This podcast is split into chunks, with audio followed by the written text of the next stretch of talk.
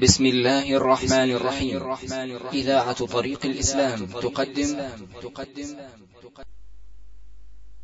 يسرنا أن نقدم لكم الشريط التاسع والستين من شرح رياض الصالحين. الثالث قص الشارع. وهو الشعر النابت فوق الشفة السفلى. وحده الشفة كل ما دار على الشفة العليا أنا قلت السفلى والصواب العليا. كل ما دار على الشفة العليا فهو شارع. فهذا يحف. لأن بقاءه يطول يكون فيه تلويث بما يخرج من الأنف من الأذى. ثم عند الشرب أيضا يباشر الشعر المتلوث يباشر الماء فيقذره وربما يحمل مكروبات مضرة. وعلى كل حال فهو من السنة. أهم شيء أنه من السنة والتقرب إلى الله عز وجل. إذا حففت قص الخامس الرابع قص الأظفار. يعني تقليمها والمراد بذلك أظفار اليدين والرجلين. ولا ينبغي أن يقص حتى يصل إلى اللحم لأن هذا يضر الإنسان وربما يحصل فيه خراج أو ما أشبه ذلك لكن يقصها قصا معتدلا. والخامس نتف الآباط إذا كان فيها شعر فإنها تنتف ولا تقص ولا تحلق بل نتفها أولى لأن النتف يزيلها بالكلية ويضعف أصولها حتى لا تنبت فيما بعد. وهذا أمر مطلوب شرعا. هذه خمسة أشياء الختان والاستحداد قص الشارب تقليم الأظفار نتف الآباط أما الختان فيفعل مرة واحدة وينتهي الأمر. وهنا أنبه على مسألة وهي أن بعض الناس قد يولد مختونا. ليس ليس له قلفة. تجد الحشبة باردة ظاهرة من حين أن يولد وشاهدنا ذلك بأعيننا. فهذا لا لا يختن. يعني ما بقي شيء يختن من أجله. أما الأربعة الباقية الاستحداد قص الشارب نتف تقليم الأظفار نتف الآباط فإنها لا تترك فوق أربعين يوما.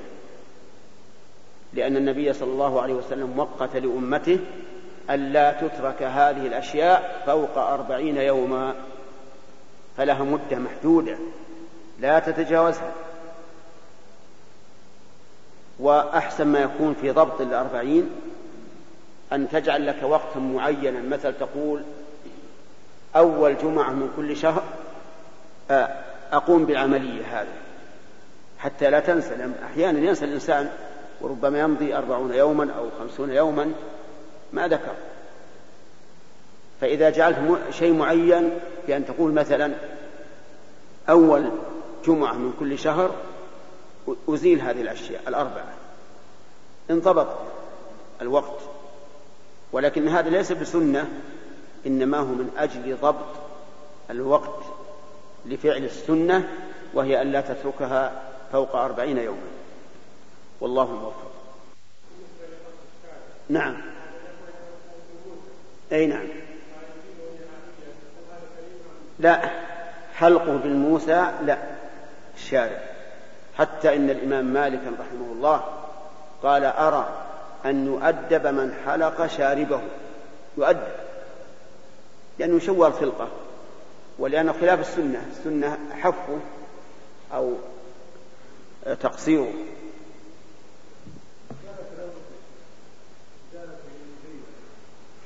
لا الأفضل النتف. إزالة بالمزيل لا بأس لكن الأفضل النتف إلا أن بعض الناس يشق عليه النتف جدا فلا بأس أن يزال بالأدهان وشبهها إيش؟ اي يختن واجب. أي نعم.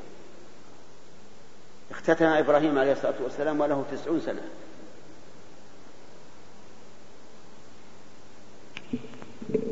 الحمد لله رب العالمين والصلاة والسلام على نبينا محمد وعلى آله وصحبه أجمعين. نقل المؤلف رحمه الله تعالى في سياق الأحاديث في باب فضل السواك وخصال الفطرة. عن عائشة رضي الله عنها قالت قال رسول الله صلى الله عليه وسلم عشر من الفطرة قص الشارب وإعفاء اللحية والسواك واستنشاق الماء وقص الأظفار وغسل البراجم ونتف الإبط وحلق العانة وانتقاص الماء. قال الراوي ونسيت العاشرة إلا أن تكون المضمضة. قال وكيع وهو أحد رواته انتقاص الماء يعني الاستنجاء رواه مسلم. وعن ابن عمر رضي الله عنهما عن النبي صلى الله عليه وسلم قال احفوا الشوارب واعفوا اللحى متفق عليه. بسم الله الرحمن الرحيم. هذه بقية خصال الفطرة. وقد سبق حديث أبي هريرة رضي الله عنه أن النبي صلى الله عليه وعلى آله وسلم قال الفطرة خمس الختان والاستحداد وقص الشارب وتقليم الأظفار ونتف الآباط. وذكرنا أن الأربعة التي سوى الختان لا تترك فوق أربعين يوما لأن النبي صلى الله عليه وعلى آله وسلم وقت ذلك. أما حديث عائشة ففيه أن الفطرة عشر خصال. منها ما سبق في حديث أبي هريرة ومنها ما ذكر في حديث عائشة دون حديث أبي هريرة. فمن ذلك إعفاء اللحية فإنه من الفطرة. وفي حديث ابن عمر أن النبي صلى الله عليه وعلى آله وسلم أمر بإعفاء اللحى. واللحية قال أهل اللغة إنها شجر إنها شعر الوجه واللحيين يعني العوارض وشعر الخدين. هذه كلها من اللحية. وأما الشارب فسبق الكلام عليه. فإعفاء اللحية يعني إرخاءها وإطلاقها وتركها على ما هي عليه هذا من الفطرة التي فطر الله الناس عليها وعلى استحسانها وعلى أنها من علامة الرجولة بل ومن جمال الرجولة. وعلى هذا فلا يجوز للإنسان أن يحلق لحيته.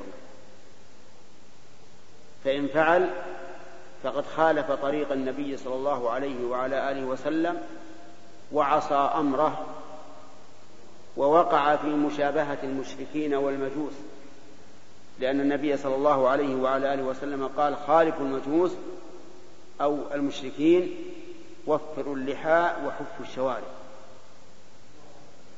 ولم يكن الناس يعرفون هذا أي لم يكن المسلمون يعرفون حلق اللحية. بل كان بل كان بعض الولاة الظلمة إذا أرادوا أن يعزروا شخصا حلقوا لحيته. وهذا حرام عليهم لأنه لا يجوز التعزير بمحرم لكني قصدي أنهم كانوا يعدون حلق اللحية مثله وتعزيرا وعذابا.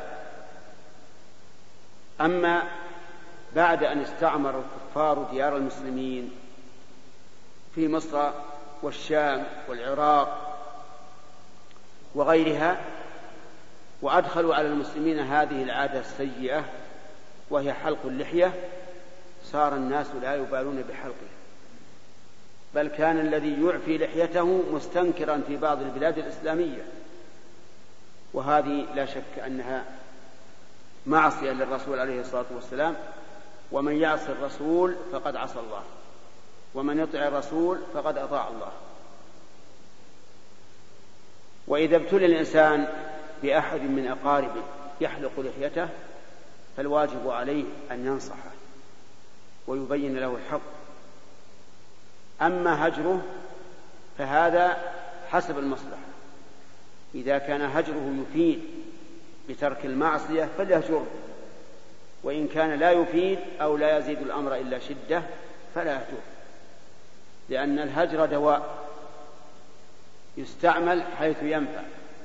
وإذا لم ينفع فإن الأصل تحريم هجر المؤمن لقول النبي صلى الله عليه وسلم لا يحل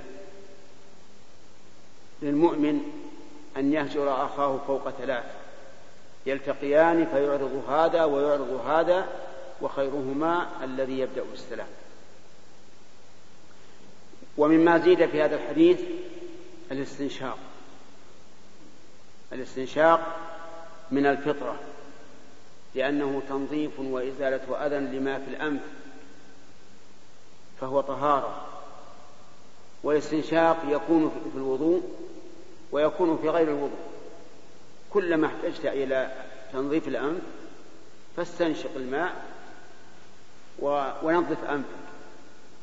وهذا يختلف باختلاف الناس من الناس من لا يحتاج إلى هذا إلا في الوضوء ومن الناس من يحتاج إليه كثيرا. ومن ذلك أيضا المضمضة فإنها من الفطرة لأن فيها تنظيف الفم والفم يحتاج إلى تنظيف لأنه يمر به الأكل والدهن وما أشبه ذلك فيحتاج إلى تنظيف. فكانت المضمضة من خصال الفطرة. ومن ذلك أيضا الاستنجاء كما فسره وكيع فسر وكيع انتقاص الماء بأنه الاستنجاء لأن الاستنجاء تنظيف وتطهير وإزالة أذى ومن ذلك أيضا غسل البرامج البراجم غسل البراجم. والبراجم قال العلماء إنها مصفط الأصابع. فإن مصفط الأصابع من الباطن يحتاج إلى تنظيف أكثر من ظاهرها لأن ظاهرها ممسوح ما في شيء يحتاج إلى تنظيف أكثر. وفي هذا الحديث دليل على أن إعفاء اللحية مع كونه مخالفة للمشركين من خصال الفطرة. فيندفع بذلك شبهة من شبه وقال إن من من الكفار اليوم من يعفي لحيته. أفلا يليق بنا أن نخالفهم ونحلق اللحى؟ شوفوا والعياذ بالله الشيطان. فنقول إن إعفاءهم اللحية تبع للفطرة ونحن مأمورون بالفطرة.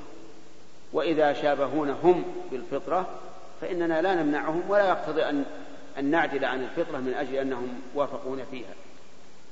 كما أنهم لو وافقونا في تقليم الأظفار فإننا لا نقول نترك تقليم الأظفار بل نقلمها. وهكذا بقية الفطرة إذا وافقنا فيها الكفار فإننا لا نعدل عنها. والله الموفق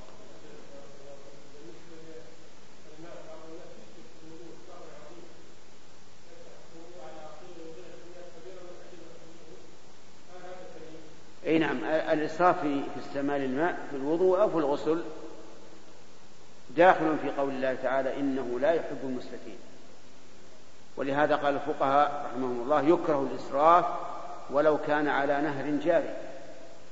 فكيف إذا كان على مكائن تستخرج الماء؟ فالحاصل إن الإسراف في الوضوء وغير الوضوء من الأمور المذمومة.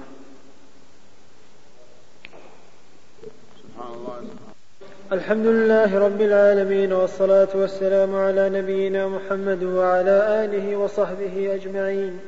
قال رحمه الله تعالى باب تأكيد وجوب الزكاة وبيان فضلها وما يتعلق بها. قال الله تعالى وأقيموا الصلاة وآتوا الزكاة. وقال تعالى وما امروا الا ليعبدوا الله مخلصين له الدين حنفاء ويقيموا الصلاة ويؤتوا الزكاة وذلك دين القيمة وقال تعالى خذ من أموالهم صدقة تطهرهم وتزكيهم بها بسم الله الرحمن الرحيم قال النووي رحمه الله في كتابه رياض الصالحين باب تأكيد وجوب الزكاة وبيان فضلها وما يتعلق بها. الزكاة هي الركن الثالث من أركان الإسلام. لقول النبي صلى الله عليه وعلى آله وسلم في حديث عبد الله بن عمر بن الخطاب رضي الله عنهما بني الإسلام على خمس شهادة أن لا إله إلا الله وأن محمد رسول الله وإقام الصلاة وإيتاء الزكاة. والله سبحانه وتعالى يذكرها كثيرا مع الصلاة في القرآن الكريم. ولهذا اختلف العلماء رحمهم الله هل تاركها يكفر كما يكفر تارك الصلاة أم لا على قولين. والزكاة هي التعبد لله تعالى بدفع مال مخصوص من أموال مخصوصة. هذا المال المخصوص مقدر. ربع العشر نصف العشر العشر. وكذلك يدفع لطائفة مخصوصة كما سيأتي إن شاء الله. والزكاة لها فوائد عظيمة منها تكميل إسلام العبد لأنها أحد أركان الإسلام وهي أفضل من الصدقة. يعني لو أدى الإنسان مئة ريال زكاة أو مئة ريال صدقة تطوع كانت مئة ريال الزكاة أحب إلى الله عز وجل وأفضل. ومنها أن الإنسان يخرج بها عن دائرة البخلاء إلى دائرة الكرماء لأنها بذل المال والبخل إمساك المال. فإذا بذلها الإنسان خرج عن كونه بخيلا إلى كونه كريما.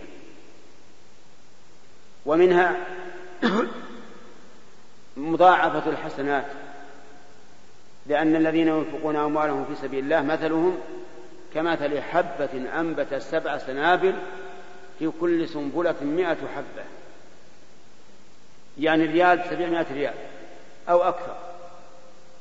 ومنها أن فيها جبرا لقلوب الفقراء ودفعا لحاجتهم وحماية من غضبهم لأن الفقراء إذا لم إذا لم يعطوا من مال الأغنياء فربما يغضبون ويتجرؤون ويكرهون الأغنياء ويرون أنهم في واد والأغنياء في واد.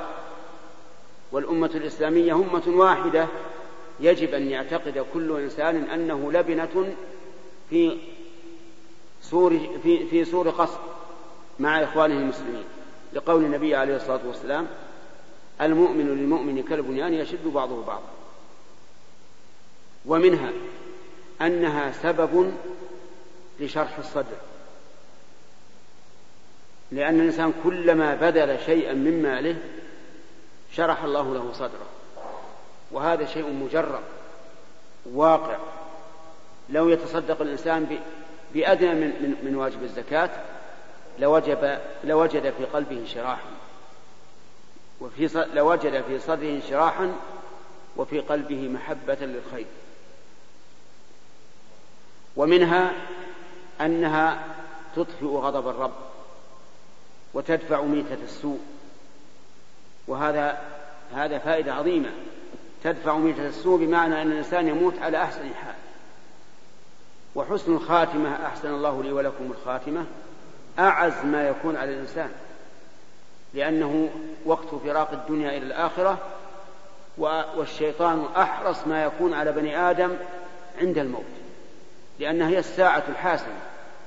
إما من أهل النار وإما من أهل الجنة. وفي حديث عبد الله بن مسعود إن أحدكم ليعمل بعمل أهل الجنة حتى ما يكون بينه وبينه وبينها إلا ذراع فيسبق عليه الكتاب فيعمل بعمل أهل النار فيدخلها وإن أحدكم ليعمل بعمل أهل النار حتى ما يكون بينه وبينها إلا ذراع فيسبق عليه الكتاب فيعمل بعمل أهل الجنة فيدخلها فالأعمال بالخواتيم والصدقة وعلى رأسها الزكاة تدفع ميتة السوء.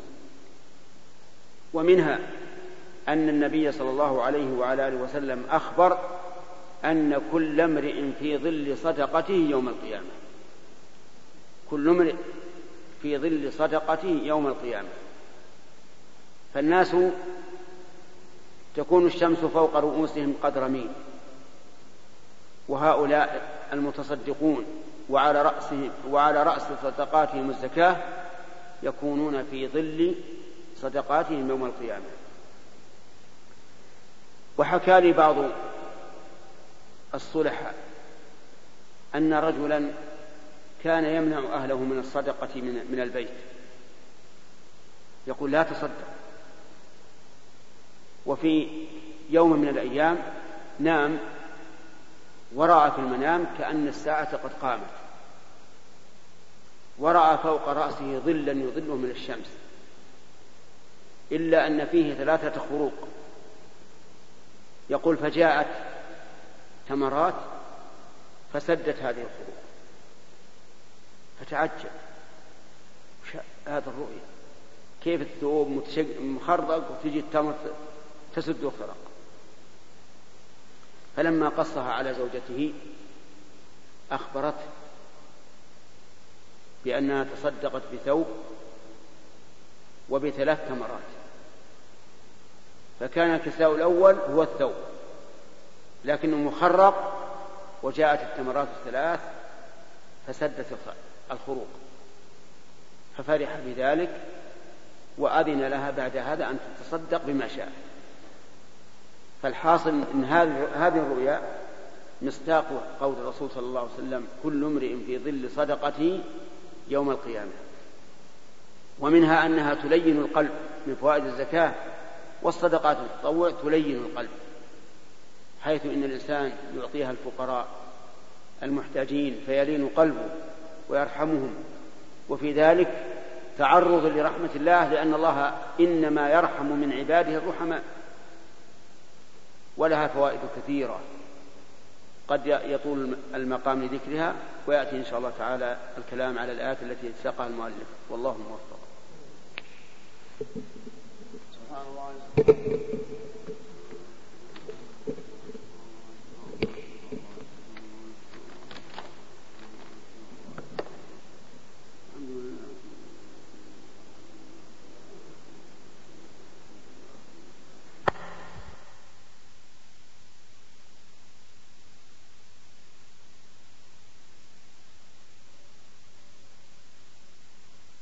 والصلاة والسلام على نبينا محمد وعلى آله وصحبه أجمعين.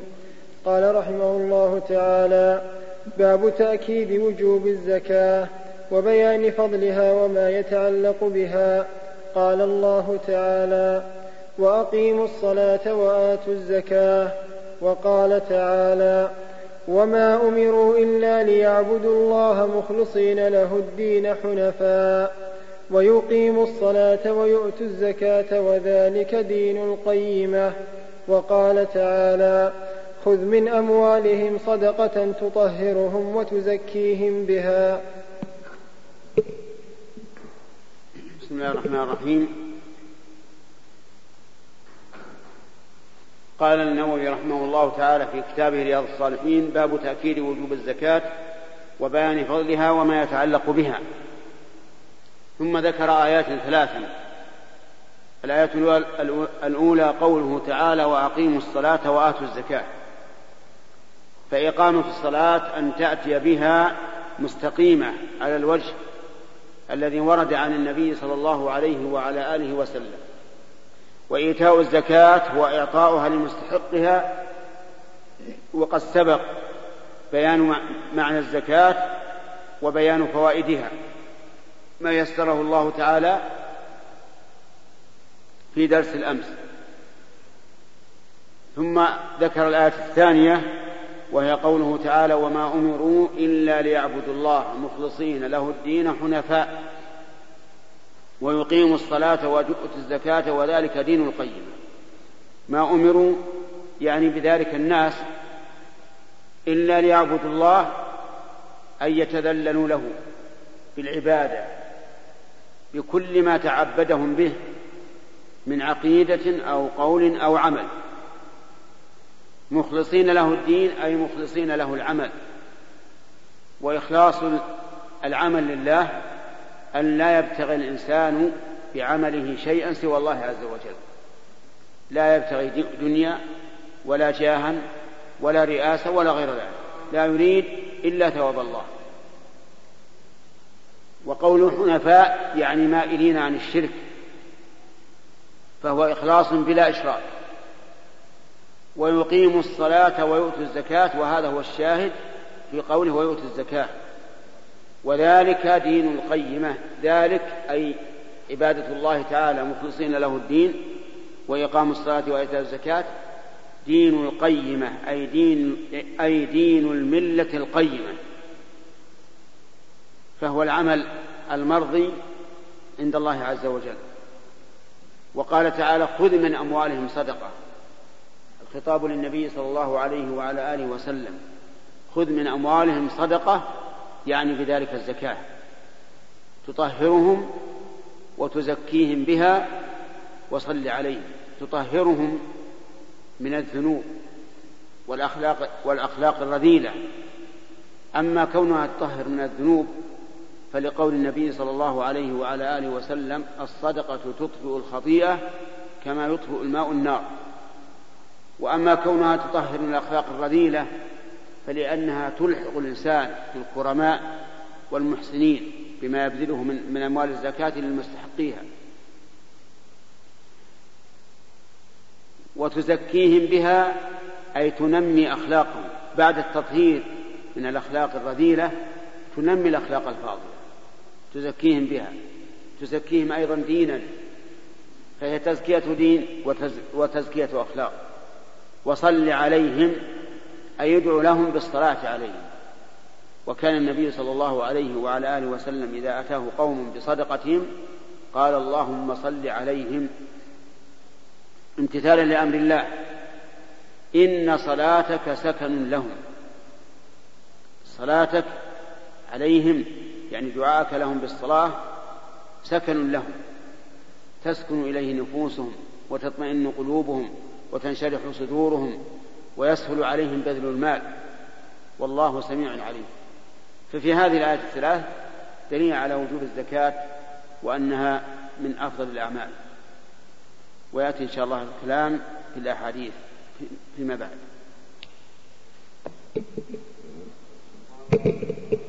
قال رحمه الله تعالى باب تأكيد وجوب الزكاة. عن ابن عمر رضي الله عنهما أن رسول الله صلى الله عليه وسلم قال بني الإسلام على خمس شهادة أن لا إله إلا الله وأن محمدا عبده ورسوله وإقام الصلاة وإيتاء الزكاة وحج البيت وصوم رمضان. متفق عليه. وعن طلحة بن عبيد الله رضي الله عنه قال جاء رجل إلى رسول الله صلى الله عليه وسلم من أهل نجد ثائر ثائر جاء رجل إلى رسول الله صلى الله عليه وسلم من أهل نجد ثائر الرأس. نسمع دوي صوته ولا نفقه ما يقول. حتى دنا من رسول الله صلى الله عليه وسلم فإذا هو يسأل عن الإسلام فقال رسول الله صلى الله عليه وسلم خمس صلوات في اليوم والليلة. قال هل علي غيرهن؟ قال لا إلا أن تطوع. فقال رسول الله صلى الله عليه وسلم وصيام شهر رمضان. قال هل علي غيره؟ قال لا إلا أن تطوع. قال وذكر له رسول الله صلى الله عليه وسلم الزكاة فقال هل علي غيرها؟ قال لا إلا أن تتطوع. فأدبر الرجل وهو يقول والله لا أزيد على هذا ولا أنقص منه. فقال رسول الله صلى الله عليه وسلم أفلح إن صدق متفق عليه. وعن ابن عباس رضي الله عنه أن النبي صلى الله عليه وسلم بعث معاذا رضي الله عنه إلى اليمن.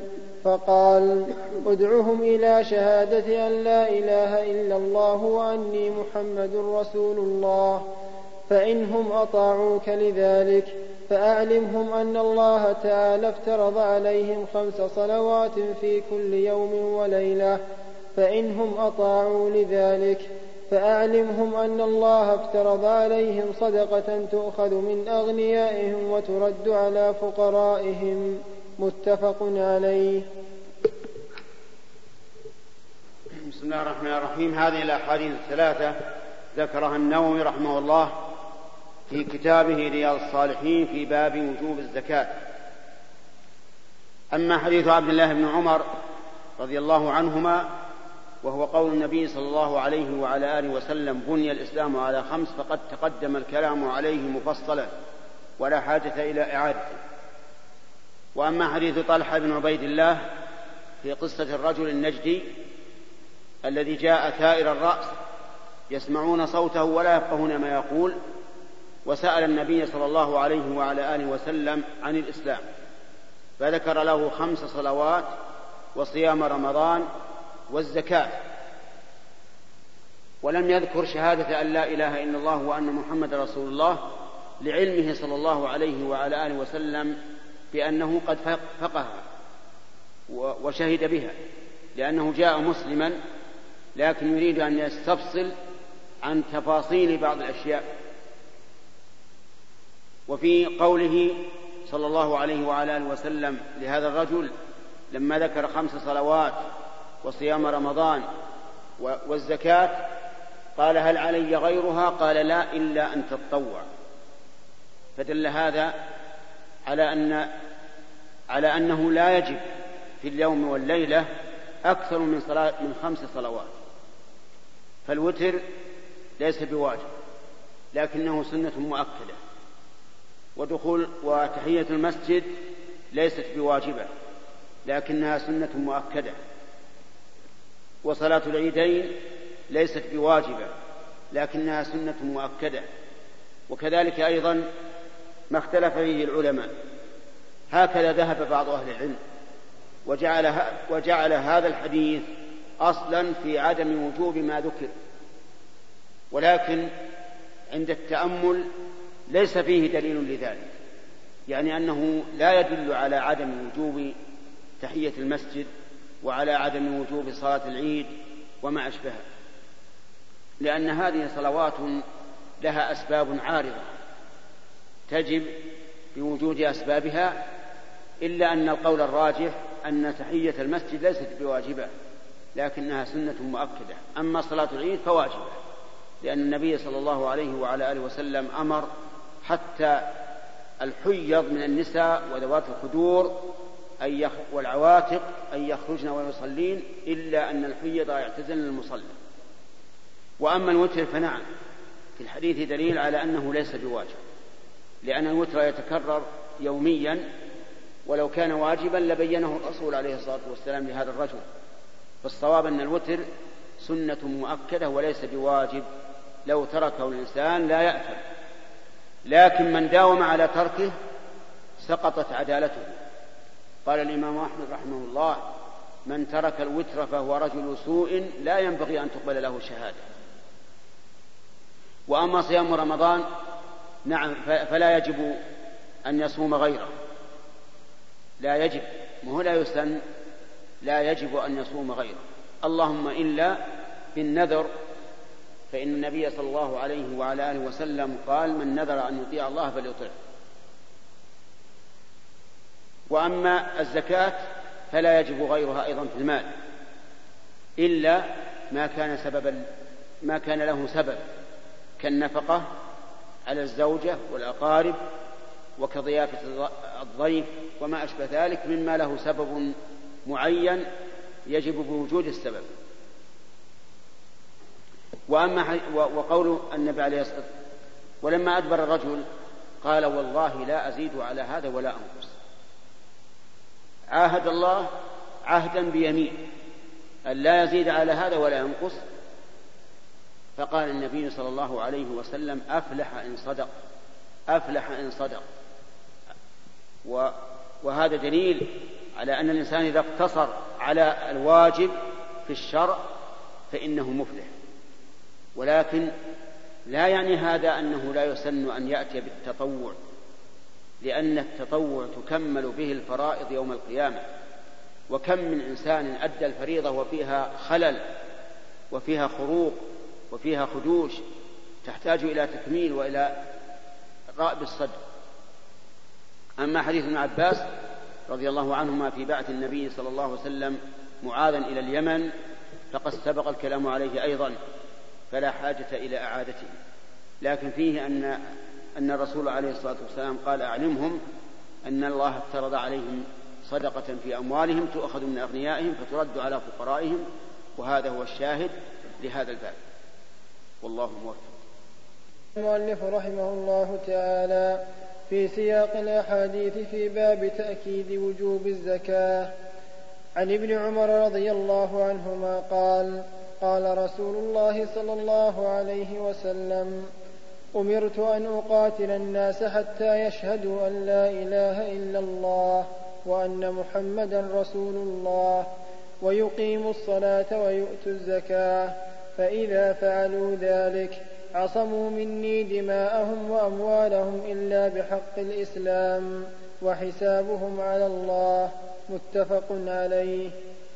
وعن أبي, هريرة وعن أبي هريرة رضي الله عنه قال لما توفي رسول الله صلى الله عليه وسلم وكان أبو بكر رضي الله عنه وكفر من كفر من العرب فقال عمر رضي الله عنه كيف تقاتل الناس وقد قال رسول الله صلى الله عليه وسلم أمرت أن أقاتل الناس حتى يقولوا لا إله إلا الله فمن قالها فقد عصم مني ماله ونفسه إلا بحقه وحسابه على الله.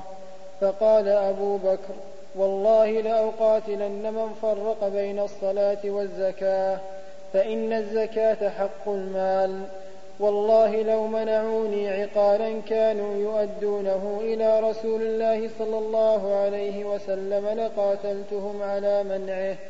قال عمر رضي الله عنه فوالله ما هو إلا أن رأيت الله قد شرح صدر أبي بكر للقتال فعرفت أنه الحق. متفق عليه.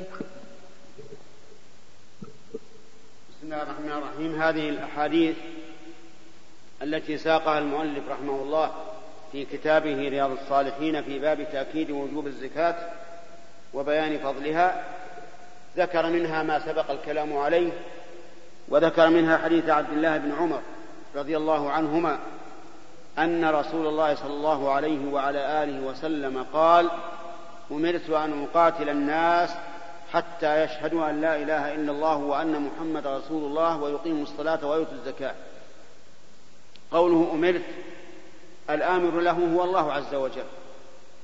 وفي هذا دليل على أن النبي صلى الله عليه وسلم عبد مأمور مكلف يؤمر وينهى كما يؤمر وينهى سائر الناس لأنه عبد من عباد الله عليه الصلاة والسلام. ليس ربا ولا يملك شيئا من من حقوق الربوبية بل هو عبد يؤمر وينهى. وربما يحصل له أكبر من ذلك كقول الله تبارك وتعالى له عفى الله عنك لما أذنت لهم حتى يتبين لك الذين صدقوا وتعلم الكاذبين. وكقوله تعالى يا أيها النبي لم تحرم ما أحل الله لك؟ تبتغي مرضاة أزواجك. والله غفور رحيم. يعاتبه ربه عز وجل ويقول سبحانه وتعالى واتق الله وتخفي في نفسك ما الله مبديه وتخشى الناس والله أحق أن تخشاه. فمن زعم أن محمد رسول الله صلى الله عليه وعلى آله وسلم له شيء من الربوبية وأنه ينفع ويضر ويجيب الدعوة ويكشف السوء فقد أشرك بالله وكفر بمحمد صلى الله عليه وعلى آله وسلم. يقول عليه الصلاة والسلام أمرت أن أقاتل الناس حتى يشهدوا أن لا إله إلا الله وأن محمد رسول الله ويقيموا الصلاة ويؤتوا الزكاة. يقاتل من امتنع من واحد من هذه الأربع من شهادة أن لا إله إلا الله وأن محمد رسول الله ومن إقام الصلاة ومن إيتاء الزكاة. يقاتلهم حتى يذعنوا ويرضخوا لهذه الأربع. فإذا فعلوا ذلك يعني شهدوا أن لا إله إلا الله وأن محمد رسول الله وأقاموا الصلاة وآتوا الزكاة عصموا مني دماءهم وأموالهم إلا بحقها وحسابهم على الله عز وجل. يعني إذا فعلوا ذلك فقد استسلموا ظاهرا فيعصمون دماءهم وأموالهم وحسابهم على الله لأن من الناس من يقول أشهد أن لا إله إلا الله وأن محمد رسول الله ويقيم الصلاة ويؤتي الزكاة ويؤتي الزكاة وقلبه منطو على الكفر. ولهذا قال حسابهم على الله. فالمنافقون يقولون لا إله إلا الله لكن لا يذكرون الله إلا قليلا. ويقولون نشهد أن للرسول عليه الصلاة والسلام نشهد إنك لرسول الله. ويقيمون الصلاة ولكن لا ياتون الصلاة إلا وهم كسالى. ويتصدقون ولكن لا ينفقون إلا وهم كارهون. ومع ذلك قلوبهم منطوية على الكفر نسأل الله العافية. ولهذا قال حسابهم على الله عز وجل.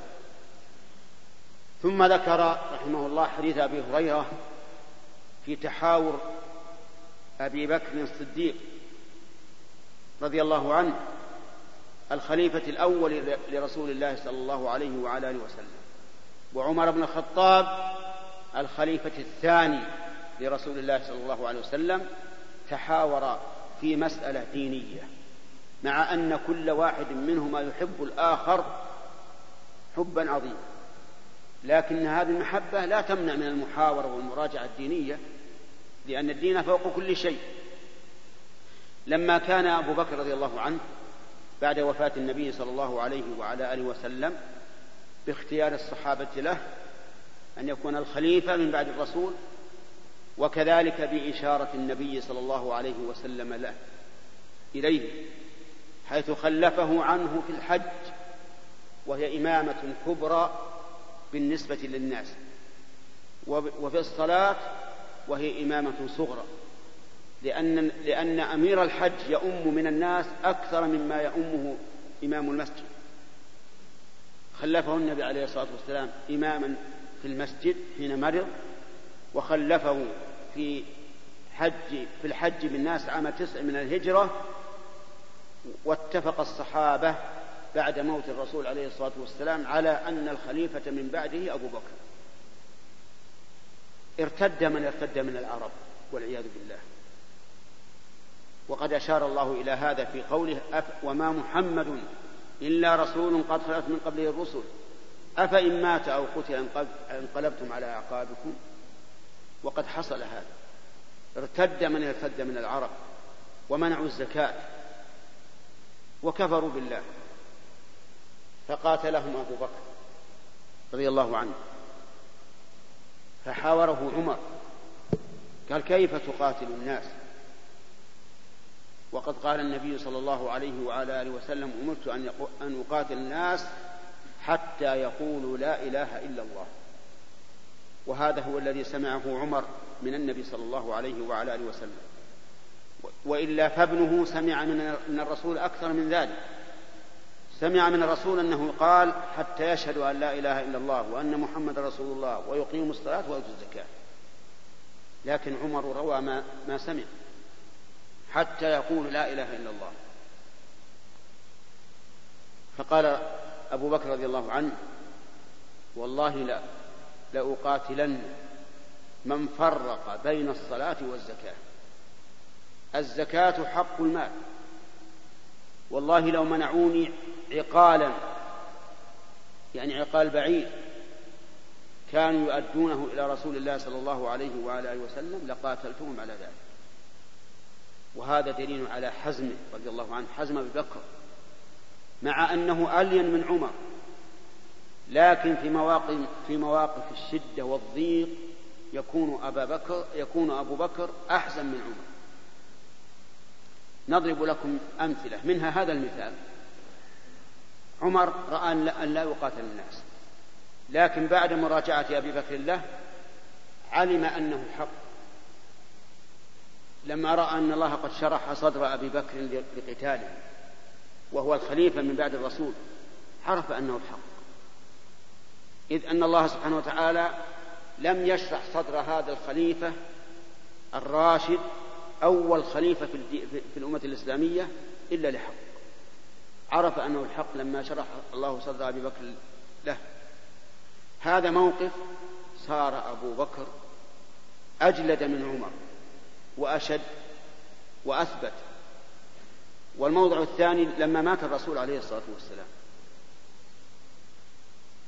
أظلمت المدينة واضطرب الناس وصار يوما عظيما واجتمع الناس في المسجد وقام عمر وقال إن النبي صلى الله عليه وسلم لم يمت ولكنه صعب يعني غش, غشي عليه ولا يبعثنه الله فليقطعن أيدي رجال وأرجلهم. هكذا قال.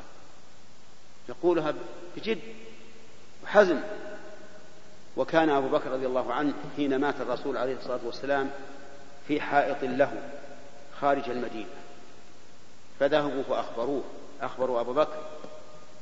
فجاء إلى الرسول عليه الصلاة والسلام وكشف عن وجهه وقد غطي عليه الصلاة والسلام كشف عن وجهه وقبله وقال بأبي أنت وأمي طبت حيا وميتا والله لا يجمع الله عليك موتتين أما الموتة الأولى فقد متها ثم خرج إلى الناس وإذا عمر يتكلم ينكر يقول ما مات غشي عليه ولا يبعثنه الله فقال على رسلك. قال أبو بكر على رسلك. يعني ارفق. فجلس عمر أو بقي قائما فصعد أبو بكر المنبر وخطب الناس خطبة عظيمة بليغة في هذا المقام الضنك. قال أما بعد أيها الناس من كان يعبد محمدا فإن محمدا قد مات. رضي الله عنه. وهو أشد الناس فجيعة به. ومن كان يعبد الله فإن الله حي لا يموت. ثم تلا قوله تعالى إنك ميت وإنهم ميتون. وقوله تعالى وما محمد إلا رسول قد خلت من قبله الرسل. أفإن مات أو قتل انقلبتم على أعقابكم؟ ومن ينقلب على عقبيه فلن يضر الله شيئا. يقول عمر حتى عقرت يعني فما تقلني رجلاي يعني عجز لا يقع جلس. لأنه علم أن هذا هو الحق. فانظر إلى ثبات أبي بكر في هذا المقام العظيم. أما الثالث الموضع الثالث ففي صلح الحديبية. صلح الحديبية فيه شروط ظاهرها أنها غضاضة على المسلمين. منها أن من جاء من قريش مسلما انتبه من جاء من قريش مسلما رده الرسول إلى قريش. ومن ذهب من المسلمين إلى قريش فلا يلزمهم رده. هذا الشرط ظاهره أنه إجحاف. عجز عمر لا يصبر على هذا. فقال يا رسول الله كيف؟ كيف من ذهب من أسلم من خرج منهم مسلما وجاء مهاجرا إلينا نرده؟ ومن ذهب منا لا يردونه. كيف نعطي الدنية في ديننا؟ ألسنا على الحق وعدونا على الباطل؟ قال بلى. لكن هذا أمر الله وأنا عبد الله ورسوله. ولن أعصي الله وسينصرني الله عز وجل. فعجز عمر فذهب إلى أبي بكر يستنجد به لعله يشير على الرسول عليه الصلاة والسلام في عدم الموافقة. فكان جواب أبي بكر رضي الله عنه كجواب الرسول عليه الصلاة والسلام حرفا بحرف. موافقة عظيمة في هذا المقام الضنك قال إنه رسول الله. وإن الله ناصره فاستمسك بغرزه. يقول لعمر. يعني احذر أن تخالفه. فإنه على الحق. في هذه المواطن الثلاثة العظيمة تبين ثبات أبي بكر رضي الله عنه وأنه أثبت الصحابة وأحق الصحابة بالخلافة. وأحزمهم وأعقلهم. وهكذا يتبين حال الإنسان الثابت الذي ينظر إلى الأمور من بعيد ويصبر غورها والإنسان الذي عنده غيره لكنه يريد أن يتعجل. فالتعجل قد يكون فيه ضرر. المهم من هذا الحديث أو الفائدة منه في هذا الباب الذي بوبه, بوبه النووي رحمه الله في رياض الصالحين أن من من امتنع من الزكاة وجب على الإمام قتاله حتى يؤدي الزكاة. والله الموفق قال نقل المؤلف رحمه الله تعالى في سياق الأحاديث في باب تأكيد وجوب الزكاة. عن أبي أيوب رضي الله عنه أن رجلا قال للنبي صلى الله عليه وسلم أخبرني بعمل يدخلني الجنة. قال تعبد الله ولا تشرك به شيئا وتقيم الصلاة وتؤتي الزكاة وتصل الرحم. تقيم الصلاة وتؤتي الزكاة وتصل الرحم. متفق عليه. وعن أبي هريرة رضي الله عنه أن أعرابيا أتى النبي صلى الله عليه وسلم فقال يا رسول الله دلني على عمل إذا عملته دخلت الجنة. قال تعبد الله ولا تشرك به شيئا وتقيم الصلاة وتؤتي الزكاة المفروضة وتصوم رمضان. قال والذي نفسي بيده لا أزيد على هذا. فلما ولى قال النبي صلى الله عليه وسلم من سره أن ينظر إلى رجل من أهل الجنة فلينظر إلى هذا. متفق عليه. وعن جرير بن عبد الله رضي الله عنه قال بايعت النبي صلى الله عليه وسلم على إقام الصلاة وإيتاء الزكاة والنصح لكل مسلم. متفق عليه. بسم الله الرحمن الرحيم. هذه الأحاديث الثلاثة في باب تأكيد وجوب الزكاة وبيان فضلها. حديث أبي أيوب وأبي هريرة وجرير. وكلها تدل على ما سبق من أن إقام الصلاة وإيتاء الزكاة من فرائض الإسلام. وفي حديث أبي أيوب زيادة وتصل الرحم والرحم هم القرابة. من جهة الأب أو من جهة الأم. وصلتهم بما جرى به العرف والعادة لأن النبي صلى الله عليه وعلى آله وسلم لم يبين كيفية الصلة وكل شيء جاء في الكتاب والسنة ولم يبين فإن مرجعه إلى عادة الناس وعرفهم وهذا يختلف باختلاف الأحوال واختلاف الأزمان واختلاف البلدان. ففي حالة الحاجة والفقر وشدة المؤونة تكون صلتهم بإعطائهم ما يتيسر من المال وما يسد حاجتهم. وكذلك إذا كان هناك مرض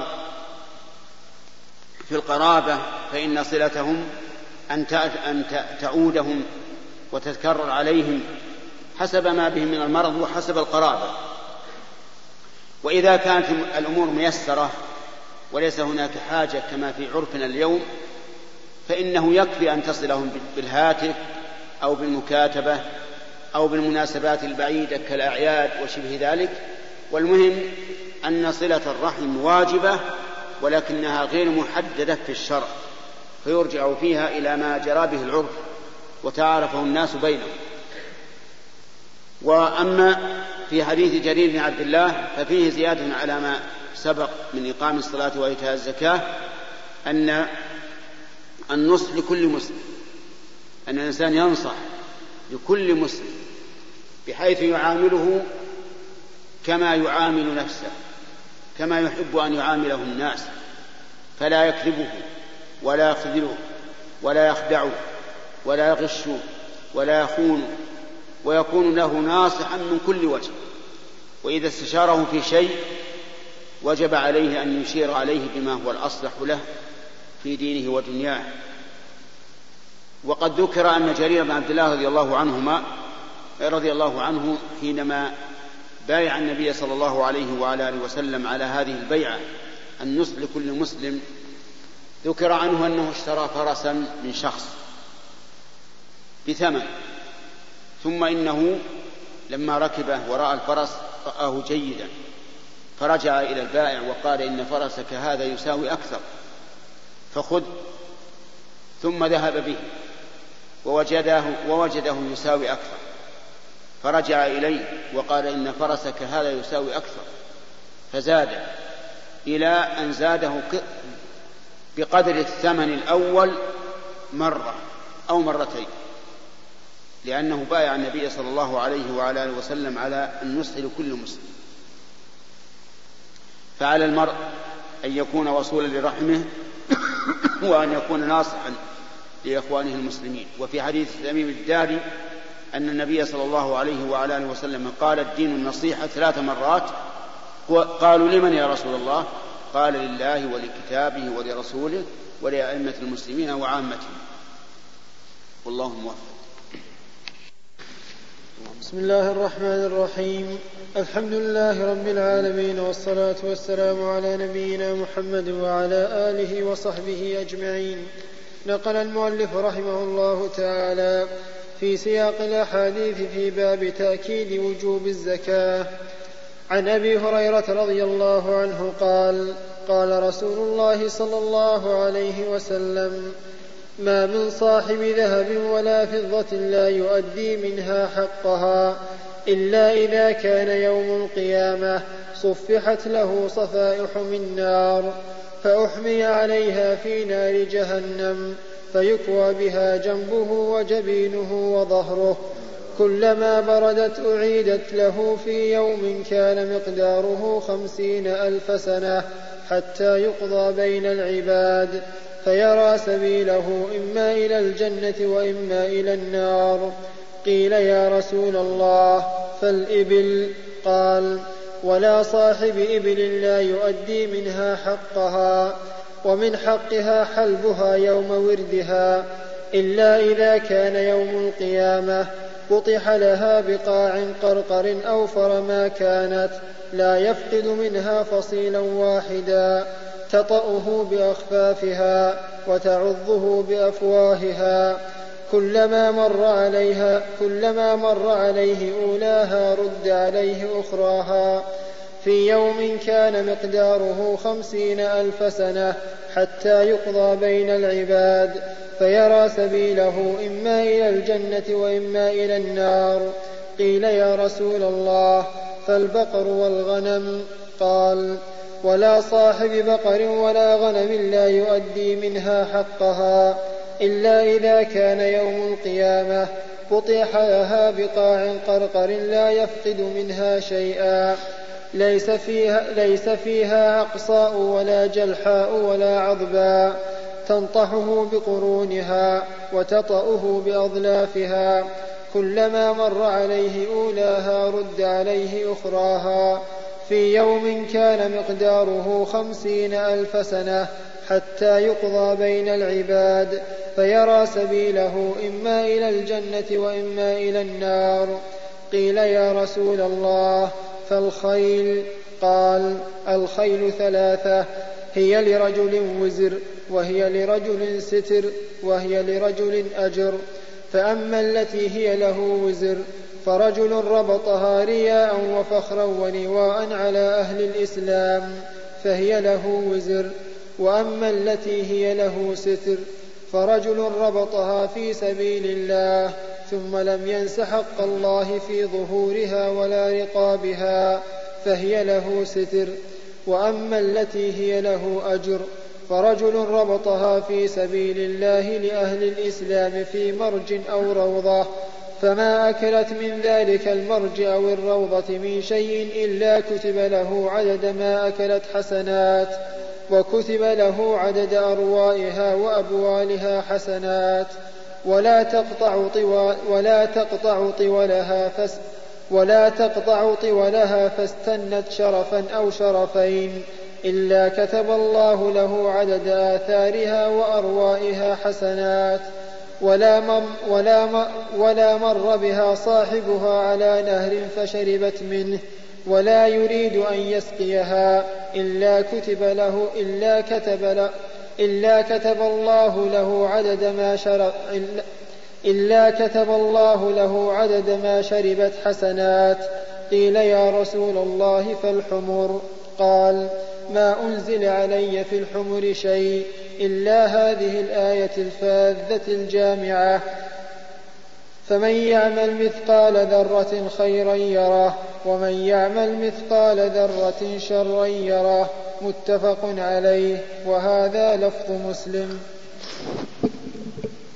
بسم الله الرحمن الرحيم. هذا الحديث الذي أورده المؤلف رحمه الله في باب وجوب الزكاة باب تأكد وجوب الزكاة وبيان فضلها. وهو حديث أبي هريرة الذي أخرجه مسلم مطولا. فيه ذكر النبي صلى الله عليه وسلم الذهب والفضة والإبل والبقر والغنم والخيل والحمر. وذكر حكم كل منها عليه الصلاة والسلام. وهكذا كان صلوات الله وسلامه عليه يبين للناس بيانا شافيا كافيا حتى ترك أمته وقد أكمل الله به الدين وأتم به النعمة على المؤمنين. فقال صلى الله عليه وسلم ما من صاحب ذهب ولا فضة لا يؤدي منها حقها إلا إذا كان يوم القيامة صفحت له صفائح من نار أو صفائح من نار وأحمي عليها في نار جهنم فيكوى بها جنبه وجبينه وظهره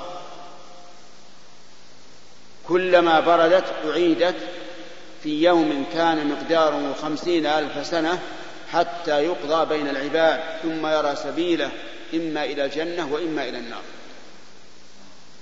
فالذهب والفضة تجب الزكاة في أعيانهما بكل حال. الزكاة واجبة في أعيان الذهب والفضة بكل حال سواء أعدها الإنسان للنفقة أو للزواج. أو لشراء بيت يحتاج إلى سكناه أو لشراء سيارة يحتاج لركوبها أو ادخرهما لكثر ليستكثر بالمال أو غير ذلك ففيهما الزكاة على كل حال. حتى ذهب المرأة الذي تلبسه وفضة والفضة التي تلبسها تجب عليها الزكاة. تجب عليها الزكاة فيها على كل حال لكن لا بد من بلوغ النصاب. وهو في الذهب خمسة وثمانون جراما ونصف جرام وفي الفضة خمسمائة وخمس وخمسة وتسعون جراما. فإذا كان عند الإنسان من الفضة هذا المقدار ومن الذهب ذلك المقدار وجب عليه الزكاة. على كل حال فإن لم يفعل فجزاؤه ما ذكره النبي عليه الصلاة والسلام. إذا كان يوم القيامة صفحت صفائح من نار لا من ذهب وفضة من نار والعياذ بالله قطع نارية ويحمى عليها في نار جهنم. ونار جهنم فضلت على نار الدنيا كلها بتسعة وستين جزءا. نار الدنيا كلها حتى نار الغاز وما هو أشد حرارة نار جهنم فضلت عليه بتسعة وستين جزءا. نسأل الله أن يعيذنا وإياكم منها. يحمى عليه فنير جهنم فيكوى بها جنبه يعني الجنب الأيمن والأيسر وجبينه يعني وجهه وظهره واضح كلما بردت أعيدت لا يبقى حتى تبرد ويسكت عنه كلما بردت أعيدت. في يوم كان مقداره خمسين ألف سنة. ليس ساعة ولا ساعتين ولا شهرا ولا شهرين ولا سنة ولا سنتين. خمسون ألف سنة وهو يعذب هذا العذاب نعوذ بالله. حتى يقضى بين العباد. ثم يرى سبيله إما إلى الجنة وإما إلى النار. نسأل الله العافية. وعلى هذا تكون يكون هذا الحديث كالتفسير لقول الله تعالى والذين يكنزون الذهب والفضة ولا ينفقونها في سبيل الله فبشرهم بعذاب أليم. ومعنى يكنزونها أي لا يؤدون زكاتها كما فسرها بذلك أهل العلم من الصحابة والتابعين ومن بعدهم لأن ما لا يؤدى زكاته فهو كنز ولو كان على رؤوس الجبال. وما تؤدى زكاته فليس بكنز ولو كان في باطن الأرض. الكنز ما لا تؤدى زكاته. يوم يحمى عليها في نار جهنم. فتكوى بها جباههم وجنوبهم وظهورهم. وهذا عذاب وألم جسدي. ويعذبون عذابا قلبيا. فيقال لهم هذا ما كنزتم لأنفسكم. فذوقوا ما كنتم تكنزون. فيحصل لهم العذاب الجسدي والعذاب القلبي بالتوبيخ والتأنيب. فماذا يكون قلبه في تلك الساعة؟ وهو يقال له هذا ما كنزت لنفسك. سيتقطع قلبه. ألم جسدي وألم قلبي والعياذ بالله. هذا جزاء من لم يؤد الزكاة. من الذهب أو الفضة. وما قام مقام الذهب والفضة في النقدية فله حكم وعلى هذا فمن عنده أوراق تساوي هذا المبلغ من الذهب والفضة فعليه أن يزكيها ومعاملة الناس الآن في جميع الدول أو غالب الدول, الدول كلها بالأوراق.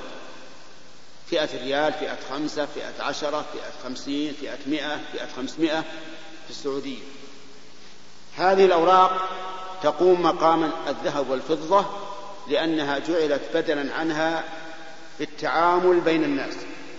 فإذا ملك الإنسان أوراقا تساوي هذا القدر من الفضة فعليه زكاته يعني تساوي ست وخمسين ريال عربي من الفضة فعليه الزكاة ومعلوم أن الفضة ترتفع أحيانا وتنزل أحيانا فيقدر قيمتها إذا وجبت عليه الزكاة فإذا بلغت النصاب أي ستة وخمسين ريالا من الفضة فعليه زكاته ومقدار الزكاة ربع العشر. ثم ثم ذكر النبي صلى الله عليه وعلى آله وسلم الإبل والبقر والغنم. وجعل من من حق الإبل حلبها يوم وردها. إذا وردت على الماء فإنها تحلب وجرت العادة أن أنهم يحلبونها ويتصدقون بها على الحاضرين. هذا من حقه لأن الإبل رواية رواية كبيرة فيها ألبان كثيرة فإذا وردت الماء درت وإذا درت صار فيها فضل كثير من اللبن فإذا جاء الفقراء يوزع عليه. هذا من حقه.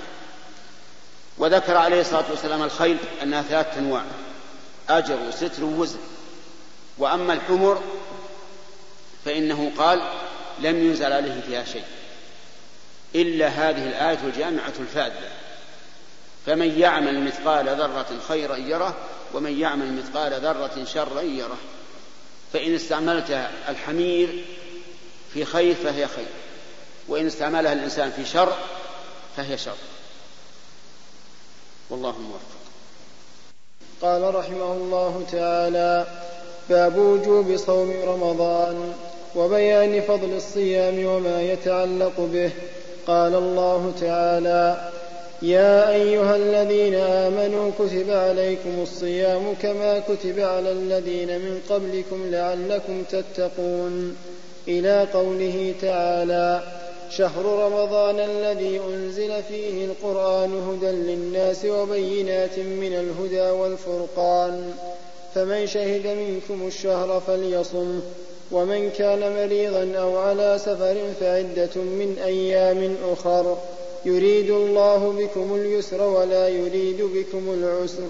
ولتكبروا, ولتكبروا الله ولتكملوا العدة ولتكبروا الله على ما هداكم ولعلكم تشكرون.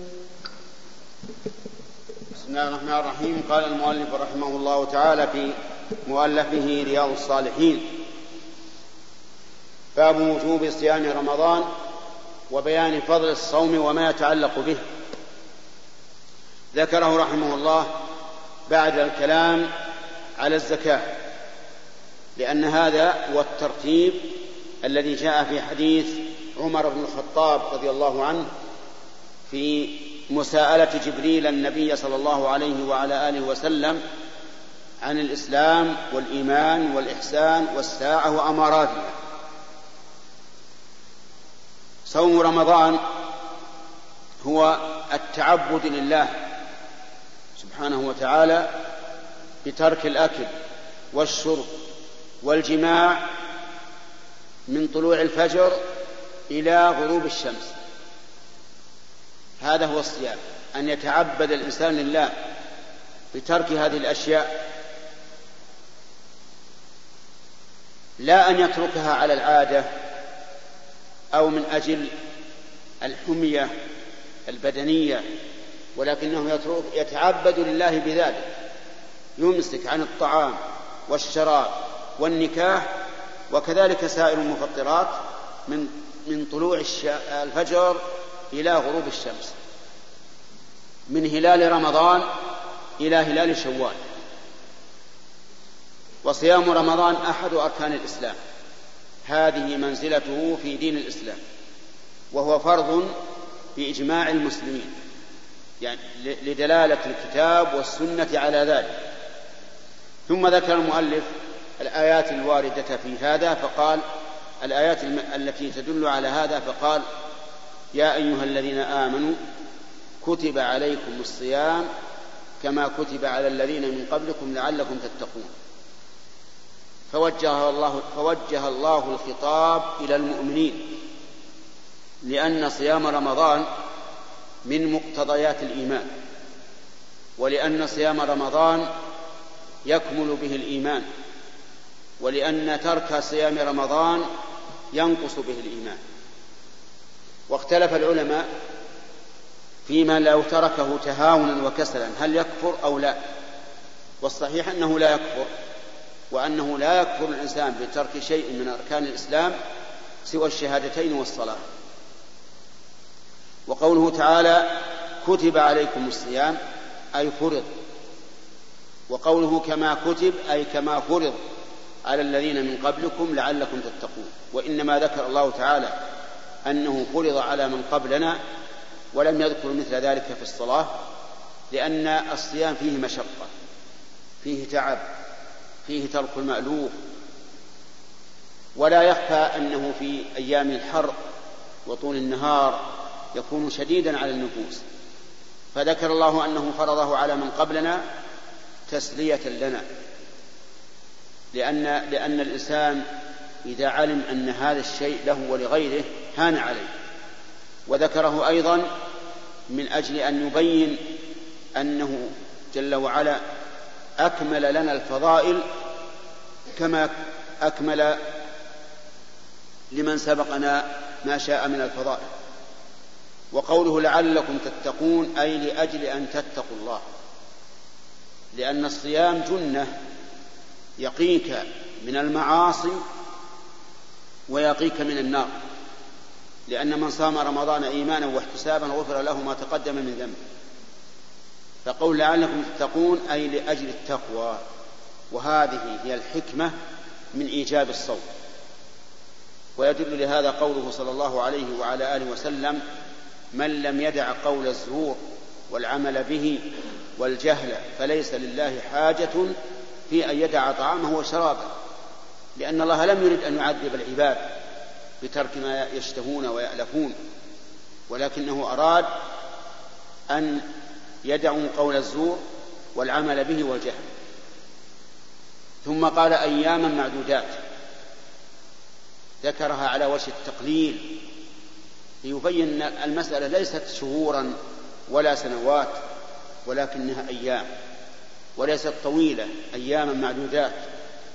و فمن كان منكم مريضا أو على سفر فعدة من أيام أخرى. وهذا أيضا تسهيل آخر. أولا الأيام قليلة أيام معدودة. وثانيا أن من كان يشق عليه الصوم أو سافر فإنه يفطر وعليه عدة من أيام أخرى. ومن فمن كان منكم مريضا أو على سفر فعدة من أيام أخرى. وعلى الذين يطيقونه وهم مقيمون فدية طعام مسكين. فمن تطوع خيرا فهو خير له وأن تصوموا خير له. هذا في أول الأمر. أول الأمر أول ما فرض الله الصوم قال للذين يطيقونه عليكم فدية طعام مسكين. فإن تصدقتم فهو خير وأن تصوموا خير لكم. فخير الله الناس في أول الأمر بين أن يصوم الإنسان أو يطعم عن كل يوم مسكين. ثم تعين الصيام في الآية التي بعدها. وأن تصوموا خير لكم إن كنتم تعلمون أي إن كنتم من ذوي العلم الذين يفهمون. ووجه ذلك أن الصوم أشق على كثير من الناس من, إطعام المسكين. فلما كان أشق علم أنه أفضل لأن الإنسان إذا عمل عبادة شاقة في أمر الله كانت أجرها أعظم. ومن ثم كان الأبعد من من المسجد أعظم أجرا من الأدنى من المسجد لأنه أكثر عملا. لكن ليس معنى ذلك أن الإنسان يطلب المشقة في العبادات التي يسرها الله. هذا من التنطع في الدين. لكن إذا كلفك الله بعبادة وشقت عليك صار هذا أعظم. أما أن تطلب المشقة كما يفعل بعض الجهال. في أيام الشتاء مثلا يذهب يتوضأ بالماء البارد. يقول لأن إسباغ الوضوء على المكاره مما يرفع الله به الدرجات ويمحو به الخطايا. نقول يا أخي ما هذا؟ أراد الرسول. أراد الرسول أن الإنسان إذا توضأ بماء بارد في أيام الشتاء كان أعظم أجرا ولكنه لم يقل أقصد الماء البارد. فإذا من الله عليك بماء ساخن تستطيع أن تسبغ الوضوء فيه إسباغا كاملا فهذا أفضل. ويأتي إن شاء الله بقية الكلام على الآيات. والله أعلم. بسم الله الرحمن الرحيم. سبق الكلام على أول هذه الآية الكريمة. يا أيها الذين آمنوا كتب عليكم الصيام كما كتب على الذين من قبلكم لعلكم تتقون. أياما معدودات فمن كان منكم مريضا أو على سفر فعدة من أيام أخرى. وقسم العلماء رحمهم الله المرض إلى ثلاثة أقسام. قسم مرض لا يرجى بل هو مستمر. فهذا لا صيام على المريض ولكن عليه أن يطعم عن كل يوم مسكينا. لأنه من جنس الكبير العاجز عن الصوم الذي لا يرجى زوال عجزه. والثاني المريض مرضا يضره الصوم ويخشى عليه أن يتلف به. كمريض لا يصبر عن الماء مثل بعض أنواع المرض السكري أو ما أشبه ذلك فهذا يحكم عليه الصوم. لقول الله تعالى ولا تقتلوا أنفسكم إن الله كان بكم رحيما والقسم الثالث مرض يشق معه الصوم لكن لا ضرر فيه. فهنا الأفضل أن يفطر ولا يصوم ويقضي بعد ذلك. وأما المرض الذي لا يؤثر فيه الصيام شيئا كمرض العين اليسير ومرض السن وما أشبه ذلك فإنه لا يجوز فيه الفطر لأن الحكمة من الرخصة هو إزالة المشقة وهذا لا مشقة عليه إطلاقا فلا يحل له الصوم والأصل وجوب الصوم في وقته إلا بدليل بين واضح يبيح للإنسان أن يفطر ثم يقضي بعد ذلك. وأما السفر فك... ف... فإن السفر ينقسم فيه الصوم أيضا إلى ثلاثة أقسام.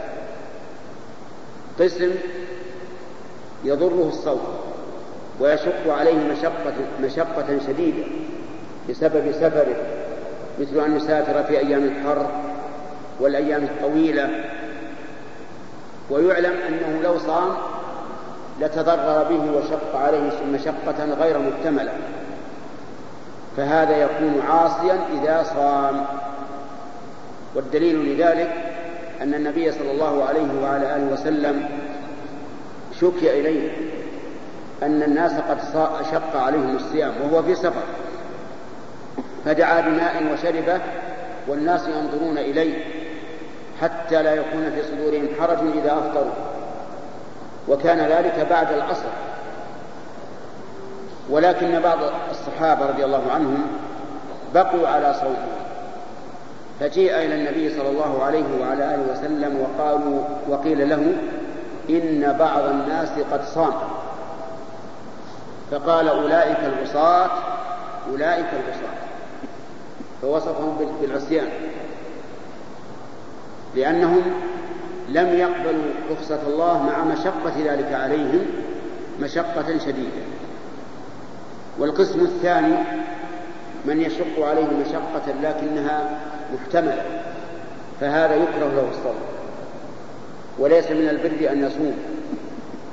ودليل ذلك أن النبي صلى الله عليه وعلى آله وسلم كان في سفر فرأى زحاما ورجلا قد ظلل عليه.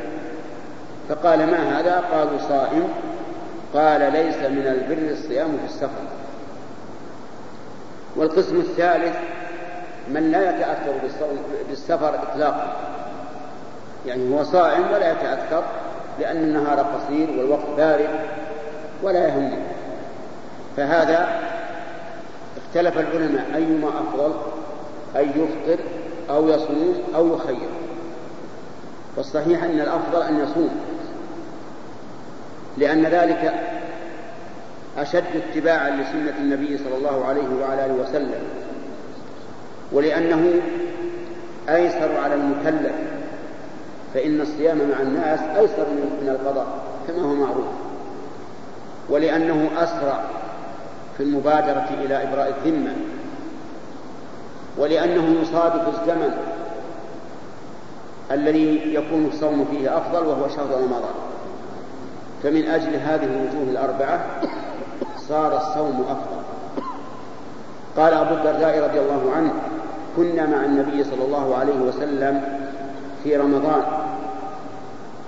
في شدة وفي حر شديد حتى إن أحدنا ليضع يده على رأسه من شدة الحر وكان صياما في السفر وأكثرنا يقول وأكثرنا ظلا صاحب الكساء وما فينا صائم.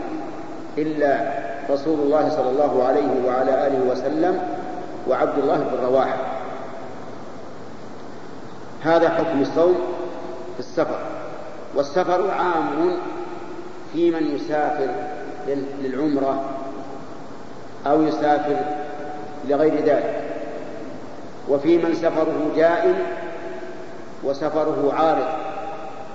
وعلى هذا فأهل التكاسي وأهل سيارات الحمولة يفطرون ولو كان سفرهم مستمرا لأن لهم وطنا يأوون إليه فإذا, فإذا فارقوا هذا الوطن فهم مسافرون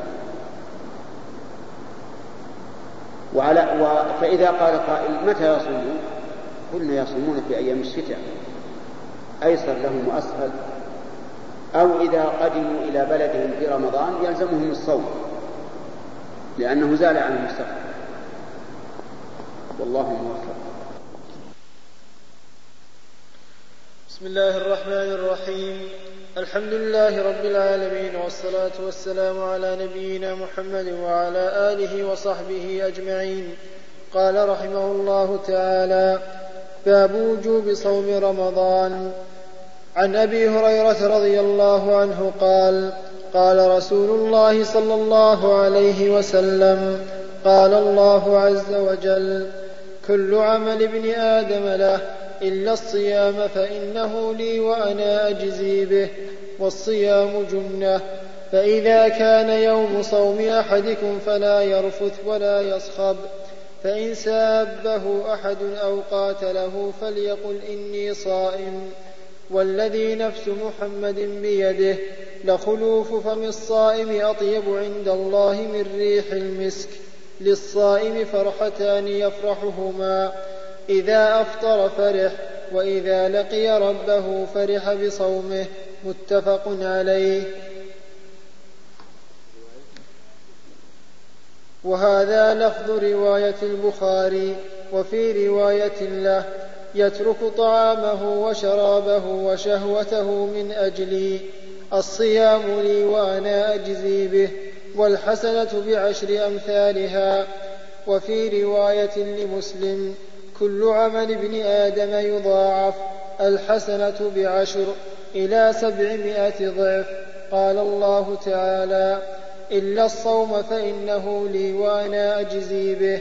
يدع شهوته وطعامه من أجلي للصائم فرحتان.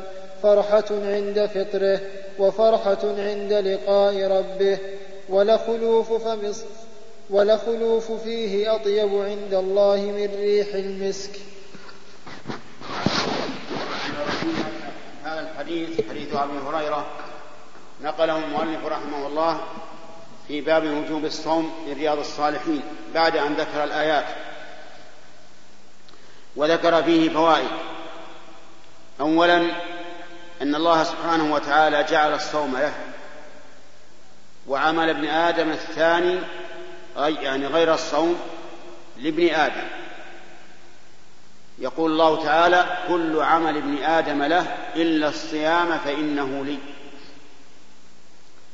والمعنى أن الصيام يختصه, يختصه الله سبحانه وتعالى من بين سائر الأعمال لأنه أي الصيام أعظم العبادات إخلاصا فإنه سر بين الإنسان وبين ربه.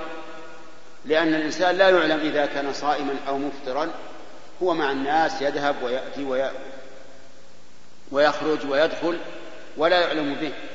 نيته باطلة باطنة. فلذلك كان أعظم إخلاصا فاختصه الله من بين سائر الأعمال. قال بعض العلماء ومعناه أن الله سبحانه وتعالى إذا كان يوم القيامة وكان على الإنسان مظالم للعباد فإنه يؤخذ للعباد من حسناته إلا الصيام فإنه لا يؤخذ منه شيء لأنه لله عز وجل وليس للإنسان.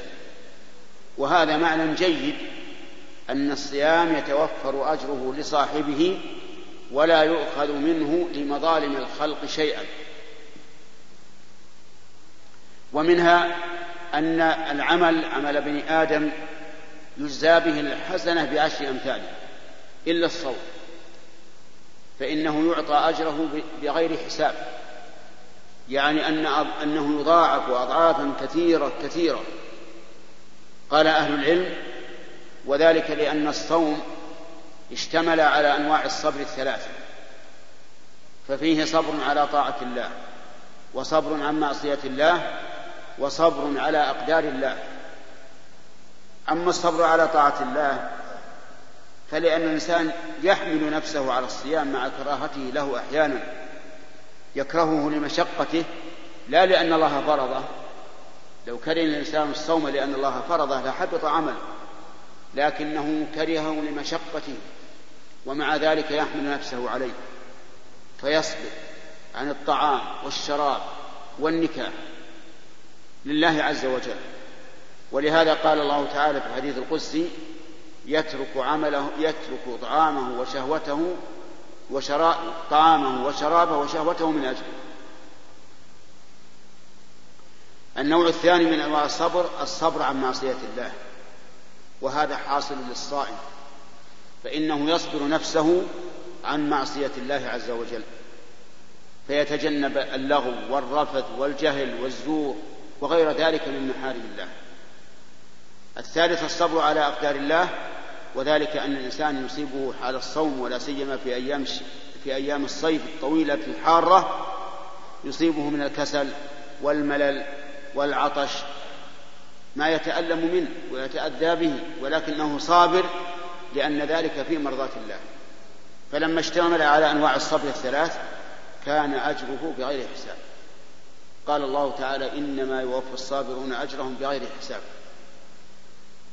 ومنها من الفوائد التي اشتمل عليها هذا الحديث أن للصائم فرحتين.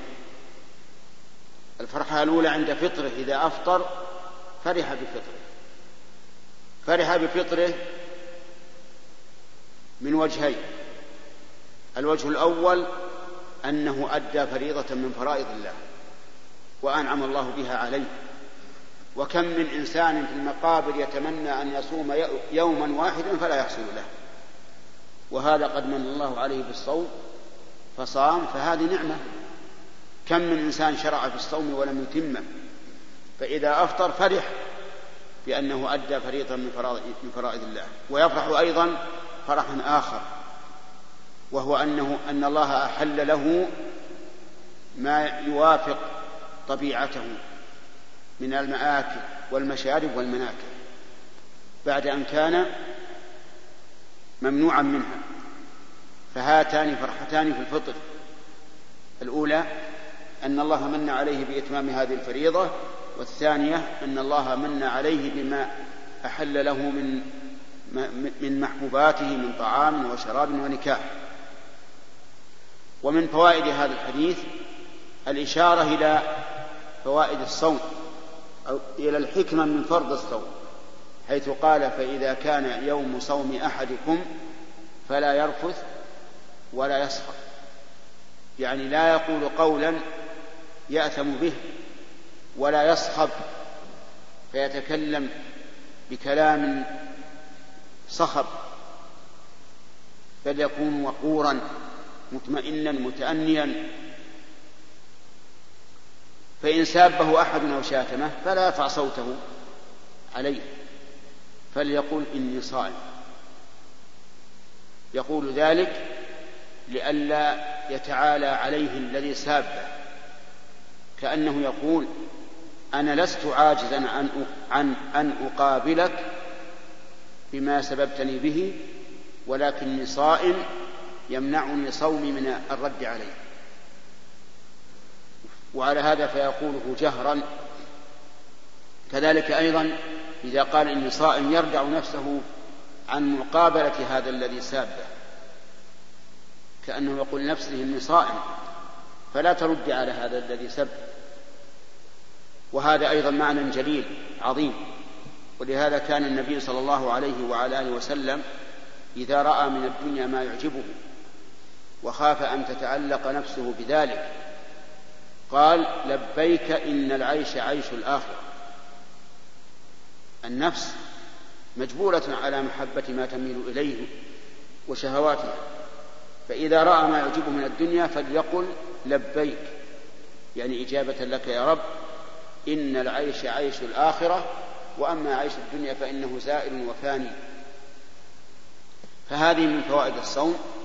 ذكرها نقلها المؤلف رحمه الله تعالى مما رواه أبو هريرة عن النبي صلى الله عليه وعلى آله وصحبه وسلم. وفي هذا الحديث نوعان من أنواع الحديث. ألفاظ قدسية من كلام الله عز وجل التي رواها النبي صلى الله عليه وسلم عن ربه وألفاظ نبوية من عند النبي صلى الله عليه وعلى آله وسلم. والله أعلم. بسم الله الرحمن الرحيم.